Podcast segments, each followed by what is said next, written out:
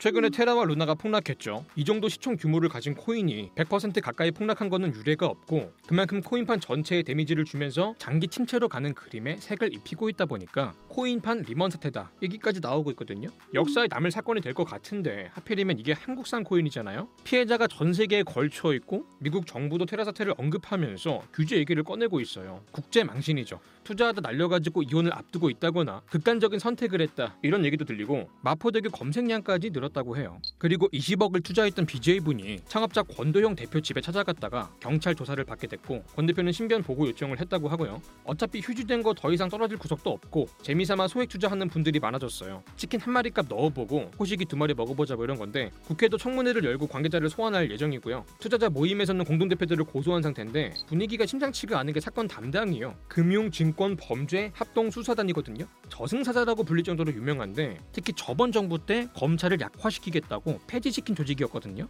이번 정권 들어가지고 다시 부활을 시켰고 처음 맡기는 사건이 됐어요. 상징성도 있고 여론도 의식하고 있기 때문에 대충 넘어갈 것 같지가 않은 거예요.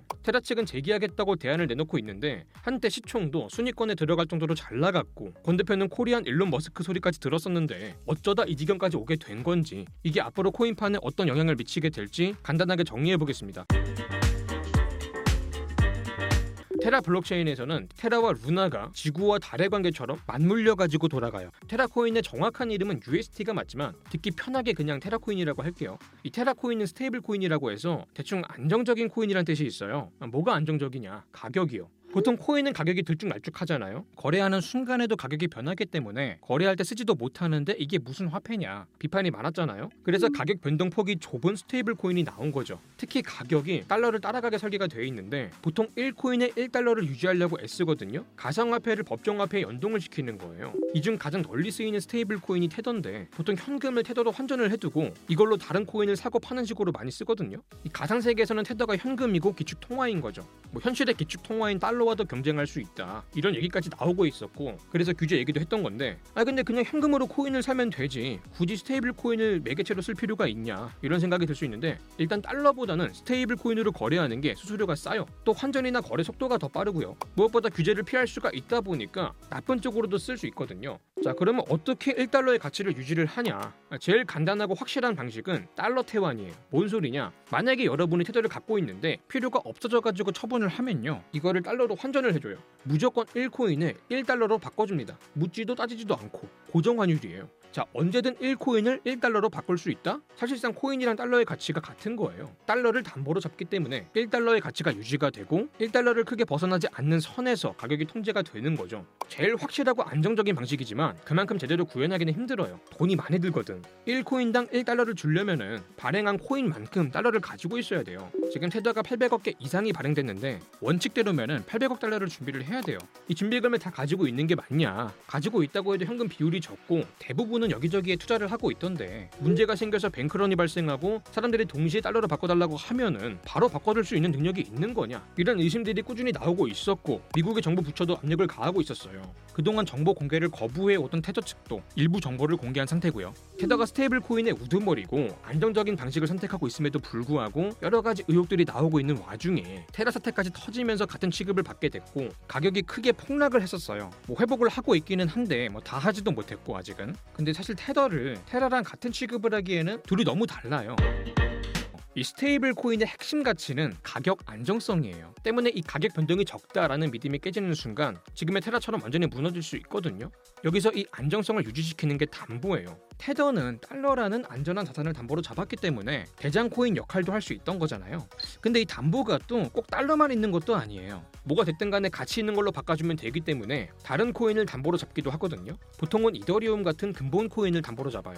근데 스테이블 코인은 가격 변동이 없어야 되는데 가격 변동이 심한 일반 코인을 담보로 잡아도 되는 건가 싶거든요. 자, 만약에 1코인당 이더리움 한 개 뭐 이런 식이면은 가격이 연동이 된 거라서 이더리움 가격이 요동을 치면은 스테이블 코인도 같이 요동을 치겠지만 당연히 이렇게 하진 않고요. 대신에 1코인당 1달러 어치만큼의 이더리움을 줘요. 뭐 어쩔 때는 0.0005 이더리움을 주기도 하고 0.0004 이더리움을 주기도 하는 거죠. 어쨌든 1달러에 해당하는 무언가를 주면서 가치를 유지시키고 있는 거예요. 자 여기서 테라는 한 발 더 나아가 일종의 자체 제작 코인을 만들었고 이거를 담보 비스무리하게 잡고 있어요. 이 담보가 바로 문제의 루나 코인이죠. 사실상 무담보로 분류가 되고 있는데 1테라 코인을 주면은 1달러 어치만큼의 루나 코인을 주는 방식이에요. 근데 자체 발행이면은 미친 듯이 물량을 찍어내서 가치를 폭락시킬 수도 있는데 누가 사겠어요? 해서 등장하는 개념이 알고리즘이에요. 발행자 같은 중간 권력이 아니라 자동화된 알고리즘이 루나와 테라의 공급량과 가격을 조절한다는 거죠. 그래서 그 원리가 뭐냐? 자, 1테라의 가격은 1달러를 유지해야 돼요.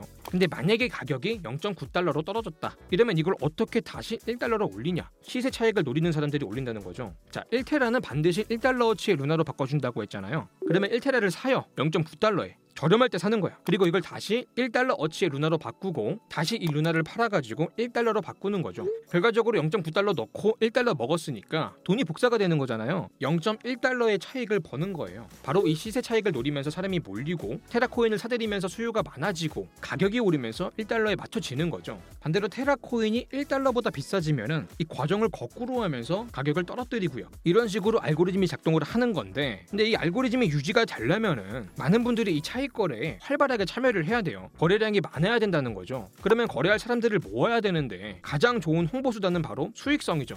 군침이 돌 만큼 큰 돈을 벌어준다더라 라는 걸 보여주면은 알아서 입소문을 타거든요. 물론 차익 거래도 돈벌이는 되긴 하지만 테라가 준비한 비장의 무게는 따로 있었어요. 바로 이자 수익이죠. 앵커 프로토콜이라고 해가지고 일종의 테라 전용 은행이 있거든요. 여기에 테라 코인을 예금을 해두면은 이자를 무려 20%나 줬어요. 말도 안 되죠. 원래 플랫폼은 처음 사람을 모을 때 공격적인 투자를 하게 마련인데 20%의 이자가 일종의 마케팅비가 된 거죠. 과감한 투자였던 만큼 효과는 컸어요. 많은 분들이 이자를 먹자고 들어왔고 실제로 발행된 코인이 거의 다 예금으로 들어갔어요. 이자를 받아본 사람들은 투자에 확신이 생겼고 열심히 입소문을 냈죠. 특히 코로나로 풀린 돈이 몰리면서 투자 규모가 빠르게 커졌고 반년 전부터 폭발적으로 성장을 하면서 시총도 순위권에 올랐던 거예요. 문제는 사람이 모일수록 이자도 눈덩이처럼 커지는 구조라는 거죠. 현실적으로 이게 지속 가능한 모델이냐? 아무리 봐도 어디서 돈을 버는지도 모르겠는데 이 많은 이자를 대체 어떻게 감당하겠다는 거냐? 하면서 폰지 사기란 의심이 나오기 시작했어요. 이 폰지는 투자를 빙자한 사기라고 볼 수 있는데 보통 정상적인 투자는 100만 원을 투자를 하면은 10만 원 정도의 수익을 올리고요. 그중 5만 원 정도를 투자자한테 배당금으로 줘요. 근데 폰지 같은 경우는 100만 원을 투자하면은 5만 원이 아니라 50만 원을 주겠다는 식으로 일단은 말도 안 되는 수익률을 보장을 해요. 투자자를 모으기 좋으니까. 해서 100만 원을 받긴 받았는데 돈을 굴려가지고 수익을 내지는 못해요. 그럴 능력이 없거든. 근데 약속한 50만 원은 또 줘야 되잖아요. 돈을 벌지 못했는데 배당금을 어떻게 주냐? 투자자의 원금에서 까는 거죠. 그냥 내가 낸 돈 내가 받는 거야 그냥. 투자자는 그게 자기 돈인지도 모르고 좋다고 받아요. 처음에는 이게 믿어도 되나 이렇게 긴가민가 했다가도 진짜 50만 원을 받으니까 기분이 좋거든. 이때부터는 거의 감염자가 되는 거예요.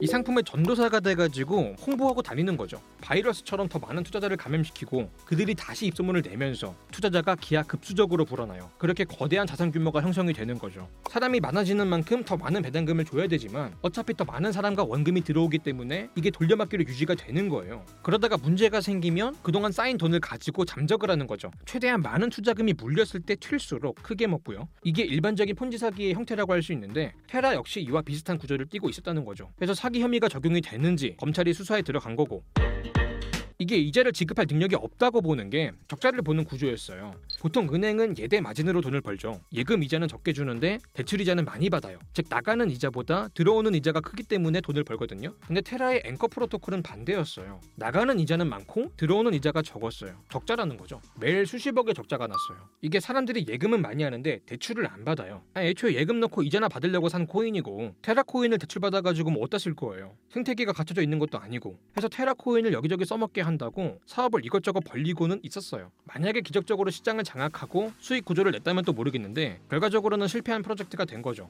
이게 이자 돌려막기가 지속이 되려면은 계속해서 더 많은 사람이 들어와야 되고 고속 성장을 유지를 해야 되거든요. 근데 성장만 한다는 거는 불가능하죠. 경제든 사업이든 인생이든 등락을 반복할 수밖에 없는 건데 이번에도 큰 침체가 왔잖아요. 미국이 풀었던 돈을 다시 거두면서 자산 시장에서도 돈이 빠지고 있고 주식이고 코인이고 폭락을 하다 보니까 테라 역시 성장을 지속할 수가 없거든요. 특히 장이 좋을 때는 리스크가 적으니까 high risk high return 상품에 투자도 많이 하고 그만큼 그런 상품들에 거품도 많이 끼게 되는데 반대로 장이 나쁠 때는 이런 취약한 상품부터 사람이 빠지고 버블도 크게 터지거든요. 테라가 딱 그 짝이 된 거예요. 만약에 알고리즘만 잘 작동을 했다면 이런 외부의 충격도 견딜 수 있었을 거예요. 이게 약간의 변동성은 알고리즘이 버틸 수 있는데 만약에 강한 충격이 가해져 가지고 가격이 크게 떨어진다? 이러면 사람들이 겁에 질리기 시작해요. 어? 가격이 흘러내리네. 1코인을 1달러로 유지하기 힘들겠는데? 의심을 하기 시작하고 여기에 악재가 겹치면서 의심은 공포로 바뀌는데 이 시점부터는요 알고리즘이 작동이 안 되는 거예요 공포에 부서지는 거죠 특히 여기서 공매도 세력의 영향이 큰데 이들은 알고리즘을 깨기 위해서 인위적으로 강한 충격을 줬어요 이들은 폭락에 베팅하고 계획적으로 가격을 떨어뜨렸죠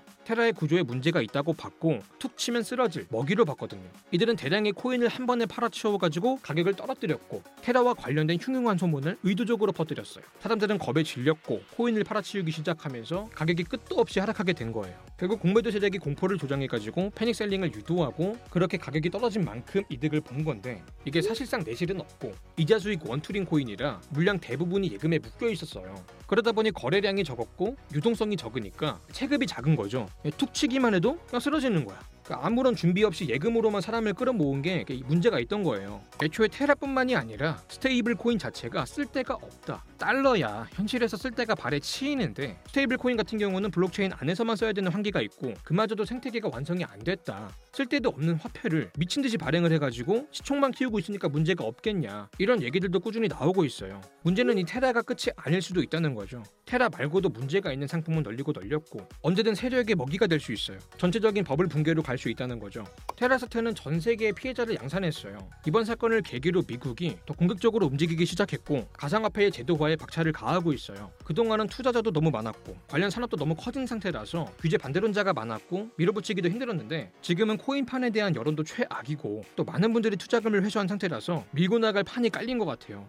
현재 미국의 재무부 장관, 연준 의장, 증권거래위 위원장 등 미국 경제랑 관련된 모든 기관들이 움직이고 있어요. 아주 자랑스럽게도 테라를 예시로 언급하면서 스테이블 코인이나 코인판 전체를 비판하기도 하고 규제를 해야 된다는 목소리도 전부 다 강하게 내고 있어요. 정부가 발행하는 가상화폐인 CBDC로 대체하려는 움직임에도 박차를 가하고 있는 모습이고요. 특히 스테이블 코인은 탈중앙화를 외치면서 달러 패권에도 도전을 하고 있기 때문에 미리미리 싹을 밟아둘 필요는 있거든요. 우리나라 같은 경우는 원래 계획했던 규제 방향성이 제도권에 조금 더 긍정적으로 포함 시키는 방향성이었는데 이 방향성이 조금 더 부정적으로 선회할 수도 있다. 이런 전망이 또 나오고 있거든요. 미국에선 위기를 견디고 구글이나 아마존이 살아남았고 닷컴 신화가 실제했다는 걸 증명해냈습니다. 하지만 이 신화가 종교가 되면서 닷컴 버블이라는 리스크를 키웠죠. 블록체인 역시 혁신적인 미래 기술일 수는 있지만 일부 코인 투자는 신앙생활에 가까웠을지도 모릅니다. 빈약한 근거에서 비롯된 믿음은 손쉽게 공포로 바뀌었죠. 중앙화된 질서에서는 소수가 금융 권력을 독점하고 인플레이션을 유발해서 사람들을 가난하게 만들었고 이에 대한 반발로 탈중앙화된 블록체인이 등장했지만 규제가 없는 무법지대는 사기꾼들의 식탁이 됐습니다.